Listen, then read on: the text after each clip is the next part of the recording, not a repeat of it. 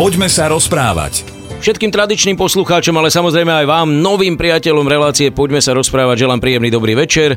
Bolo 20 hodín, je útorok, základné podmienky sú splnené, no a samozrejme tá najdôležitejšia, aby sme sa tu takto ako každý týždeň aj dnes zišli. Aj to sa podarilo naplniť, takže vás vítajú pri rádiách Slavo Jurko a Jan Suchaň. Pozdravujem, pekný večer prajem všetkým. Tým, že október má 5 útorkov vašich príležitostí na to, aby ste počas ktoréhokoľvek, možno nášho vysielacieho času, ale povedzme aj potom, keď vo vás doznievajú tie myšlienky, ktoré tu predovšetkým záslovou Janka Suchaňa odznievajú, môžete cez stránku www.radiovlna.sk naozaj kedykoľvek poslať nám svoju radosť, svoju starosť tých problémov alebo názorov, ktoré sme už analyzovali a o ktorých sme hovorili, bolo nespočetne veľa, veď už e, toto nové pravidlo aplikujeme vyše roka, takže nie je žiadny problém, aby ste aj vy, povedzme aj dnes večer, využili túto príležitosť ešte raz www.radiovlna.sk napíšte, čo vás trápi, čo vás teší a na konci tohto mesiaca sa o tom veľmi radi porozprávame. Dnes večer však už o chvíľku na inú tému. Poďme sa rozprávať. Ešte raz teda príjemný dobrý večer z Rádia Vlna, z relácie Poďme sa rozprávať a ideme sa porozprávať, ale ešte predtým musím ti povedať, že uh, snáď prvýkrát ťa vidím, že si donesol nejakú kopu časopisov. Čo to tam máš? A to mám tu papierov dosť, tak mám ťaháky. Veľa časopisy si nosíš ako literatúru, normálne to sa tak bojíš. A tak, ale ja by som ešte doplnil, že nielen mne písať aj tebe, veď aj ty máš kopu dobrých myšlienok, takže a samozrejme v prvom rade do Rádia Vlna napísať nejakú pochvalu za to, že sú a že majú dobré programy a tak. Poďakovať všetkým, hej, mm-hmm. ktorí v ňom A čo tie časopisy? Mm, vieš čo, Teraz už skôr na internete si pozerám veci a takéto nejak si popozerám. A ale tak máš tam zaujímavé, tak mňa to len preto napadlo, lebo vidím, že no, sú vieš, to také... tak mám tu možno aj zaujímavé, ľudia to aj možno poznajú a počuli už a pozerali si sami, že zaujalo ma, že jedna nezisková medzinárodná organizácia už od roku 2014 robí taký výskum alebo prieskum, ako sa žije v jednotlivých krajinách sveta. A teraz to urobila v 149 krajinách a najvyššie sa umiestnilo Norsko, potom bolo Dánsko, tretie Švajčiarsko. My sme na 35. mieste, Maďarská republika za nami, aj myslím, že ešte Ukrajina, ale ostatné krajiny, naši susedia ako pred nami, náš pred, nás predbehli. Sú tam aj popísané tie veci, by som povedal trošku také, ktoré by sme mali pridať, by sme sa nejak tak akože zlepšili čo ma zaujalo, čo som si ani nikdy tak nejak nemyslel, aj keď viem, že to životné prostredie a ovzdušie nie je u nás až také blahodárne alebo nejak tak, ale vraj sa do veľkej miery podpisuje na úmrtnosti, je čistota ovzdušia u nás a vôbec riek vody. A mňa tak zaujali predovšetkým tie sociálne témy v eh, tom článku, pretože si myslím, že to sú veľmi aktuálne témy, aj vychádzajú z nejak eh, zo svojho pozerania sa na svet, ale aj eh, z môjho pôsobenia, vlastne aj z mojej práce, pretože kresťanstvo a evanelium rieši mnohé tieto sociálne témy, otázky. A druhý vatikánsky koncil, ktorý bol 1960 a 65, sa venoval veľmi dôsledne práve týmto témam a rozdeleniu a podeleniu um, hodnot, aj materiálnych hodnot ako vo svete a v krajinách. Ehm, poslední pápeži, všetci, či Jan Pavol II, či Benedikt XVI, či pápež František vo svojich homíliách, vo svojich príhovoroch, na svojich cestách rieš, riešia práve tieto témy, tieto otázky. Poďme sa rozprávať. No už sa to teda stáva pomaly tradíciou alebo zvykom, že ako náhle vo svete je zodvihnutý ten varovný prst alebo signál najväčšieho ohrozenia a ozaj e, veľkého nebezpečenstva, tak sa k tomu už musia ako posledná možno inštancia vyjadriť aj pápeži, keď si spomínal tých posledných troch, že aj oni na to upozorňujú. Myslím, že ale vždy to bolo, len že e, ľudia neboli, nie sú ochotní asi veľmi počúvať a pokiaľ obrazne povedané nám naozaj niečo nepadá na hlavu, a sa nás bezprostredne nedotýka, tak e, nevenujeme tomu pozornosť a každý si ideme svojou cestou.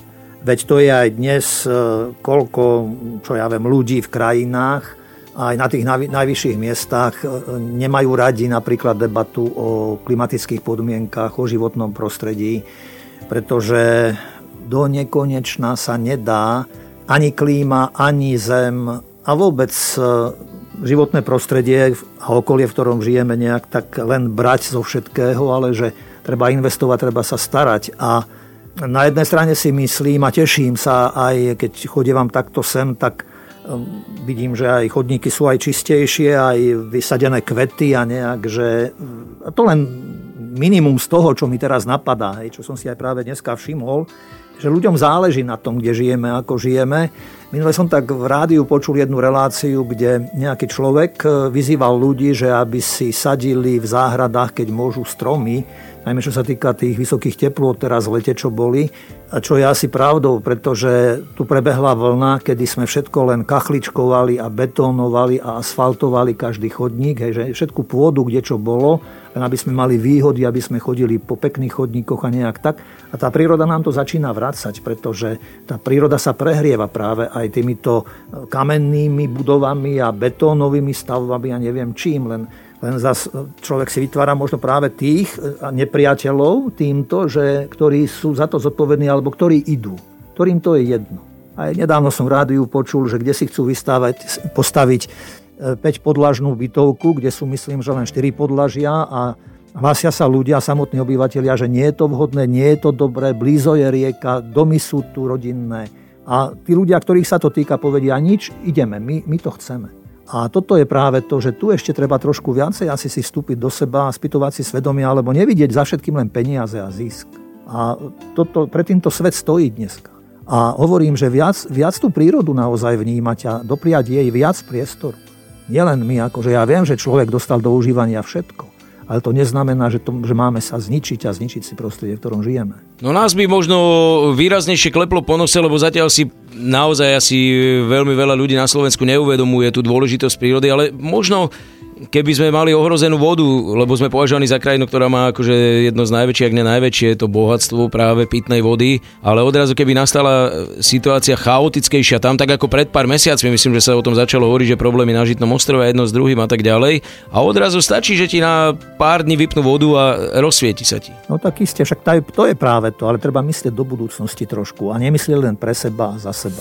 Poďme sa rozprávať. Už veľakrát v histórii našej relácie sme naznačili a dotkli sa témy príroda, životné prostredie, starostlivosť, oň, ale je pravda, že neviem, či som to vôbec ja povedal a keď dnes máme tento kontext znovu trošku z inej strany poňatý, tak asi najkrajším príkladom za posledné obdobie paradoxne zo sveta športu je to, ako sa japonskí futbalisti a fanúšikovia po majstrovstvách sveta v Rusku ešte minulý rok rozlúčili, vlastne prehrali zápas. Belgičanmi vypadli e, zo svetového šampionátu a namiesto toho, aby zdemolovali štadión a zahádzali to sedačkami a spálili tam všetko a dobili všetkých, tak oni práve naopak upratali štadión, upratali šatňu, dokonca ešte v azbuke nechali odkaz a proste všetkým padla sánka. Samozrejme, zobrali si z toho inšpiráciu aj ďalší neskôr, ale oni boli tí prví, ktorí nám takto vyrazili dých. Možno povedať, že aj víťazmi určitým spôsobom. Isté, veď uh, mnohí ľudia, ktorí sme boli vonku a vieme, videli sme, že dá sa krásne žiť a chrániť si životné prostredie a vsadiť na to a starať sa o to, u nás sa to učíme, hovorím, že sú už dobré náznaky, len vždy sa nájdú ľudia, ktorí, ja neviem, či z vlastnej zlosti, alebo prečo kazia veci a niekde sa stala chyba, niekde je problém. Všetci povedia, keď aj na túto tému s niekým debatujem, že je to v rodine, je to možné, pretože tam by sme mali zažiť asi nejaké také tie prvé záchvevy úcty k životu a k prostrediu a k pôde a k vode a k všetkému k chlebu. A keď to nedostaneme doma, tak to už potom ťažko nájdeme. Tu si uvedomujem, že potom vlastne mnohí sme zodpovední za to, keď sme to tým mladším neodovzdali. A nedá sa len potom poukázať prstom, že ty si vinný, ty si vinný, ty si vandal, ale že aj sami by sme mali sa nejak tak na tom podielať alebo zúčastňovať a pripisovať si, že asi sme neurobili všetko, čo sme urobiť mali. Ale aj v evanieliách sú také prípady, také príbehy, kedy, čo ja viem, boli po, pohromade ľudia, síce nie na futbalovom štadióne, ale boli povedzme, ja neviem, pri mori a pri vode, kde Kristus učil, kde Kristus kázal, kde aj so svojimi apoštolmi častokrát bývali ustatí, unavení, takže pozýval aj on svojich najbližších, aby si išli oddychnúť, aby sa zvečerievalo, napríklad prichádzala noc, No ale zasa apoštoli mali to sociálne cítenie, dalo by sa povedať a mu hovoria, že ale veď máme tu kopu ľudí, tisíce zástupov ľudí a že treba s tými ľuďmi niečo urobiť. Veď oni sú hladní, oni sú smední, treba ich nakrmiť, napojiť. No a tak e, Ježiš sa obrátil na nich, tak dobre, keď prichádzate s týmto návrhom a s touto témou, tak urobte vy niečo preto, vy im dajte jesť, im vyslovene povedal. No ale pokračoval potom ďalej, koľko máte chlebov. No a tak boli tam ľudia, ktorí mali niečo so sebou a tí apoštoli vedeli o tom, že teda, že nie sú tam všetci bez jedla, tak e, toto bola výzva aj pre ostatných vlastne, keď videli, že tí, ktorí niečo mali, začali sa deliť a plus teda, že Kristus tam k tomu dal ešte svoj príhovor a svoje požehnanie, tak e, tam sa tie tisíce ľudí nasítili. A nie len to, tí ľudia si naozaj po sebe upratali. Napríklad ja zacitujem z toho, tentokrát od e, Matúša, ktorý spomína, že keď Ježišovi priniesli chleby, tak potom rozkázal, aby si zástupy posadali na trávu, vzal peť chlebov a dve ryby, pozdvihol oči k nebu, dobrorečil, lámal chleby a dával učeníkom a učeníci zástupom. Všetci jedli a nasítili sa, ba ešte nazbierali 12 plných košov z vyšných odrobín. A tých, čo jedli, bolo asi 5000 mužov okrem žien a detí. Takže preto ja som aj už v úvode spomenul, že kresťanstvo od dávna má v programe sociálny program a je už len na ľuďoch dnes dobia sveta, či sme ochotní načúvať aj týmto výzvam. Poďme sa rozprávať. Už sme tu skoro hodinu a ja stále rozmýšľam nad tým, že čo robia lepšie tie krajiny. 34 ich je teda, keď sme 35 v tom rebríčku spokojnosti so životom. Je 149 tých krajín. Ja viem, ale tí ďalší sú za nami. Vieš, ale tých 34, čo je pred nami a hlavne prečo si povedal, kde sú Maďari, ale nepovedal si, kde sú Česi. Okolko sú pred nami? No pokaz mi večer, povedz, okolko sú tí no, viac ako 10 miest. Neblbý. Dokonca sú aj pred Spojenými štátmi. Neblbý. Áno, tak je to, môže si to pozrieť tú tabulku. A tak asi tie meradla, alebo čo bolo treba zistiť, tak sú kvalitnejší, kvalitnejšie na tom. Je to tak trošku paradox, že ešte pred koľkými 30 rokmi sme boli spolu, ale si myslím, že nič nie je stratené, pretože Hovoríme, že sme mladí a mladá republika, takže máme šancu. A je to v každom z nás zasa, chápe, že ako k tomu všetkému pristúpime. A e, napadol mi taký obraz o jednom starúčkom námorníkovi, ktorý 35 rokov robil námorníka a potom odišiel na dôchodok a kúpil si čln a lovil ryby. Chytal ryby a tam, kde býval, tak e, nedaleko bývali starčekovia. Reholné sestry sa o nich starali a raz stretol na tržnici práve jednu z týchto reholných sestier a bola smutná, dokonca mala slzy v očiach a sa jej pýtal, že čo jej je. No a ona mu vraví, že viete, naši starčekovia, ten útulok, kde máme, tak je zasvetený svetému Jozefovi a on o týždeň bude mať ako sviatok a my by sme chceli tým starčekom pripraviť slávnostný obed a ja zháňam meso tu na, na trhu a nikde všetko je ako vyrabované, vybrakované, nikde Takže neviem, ako, či pripravíme slávnosť pre tých staršekov. A takto sa rozišli.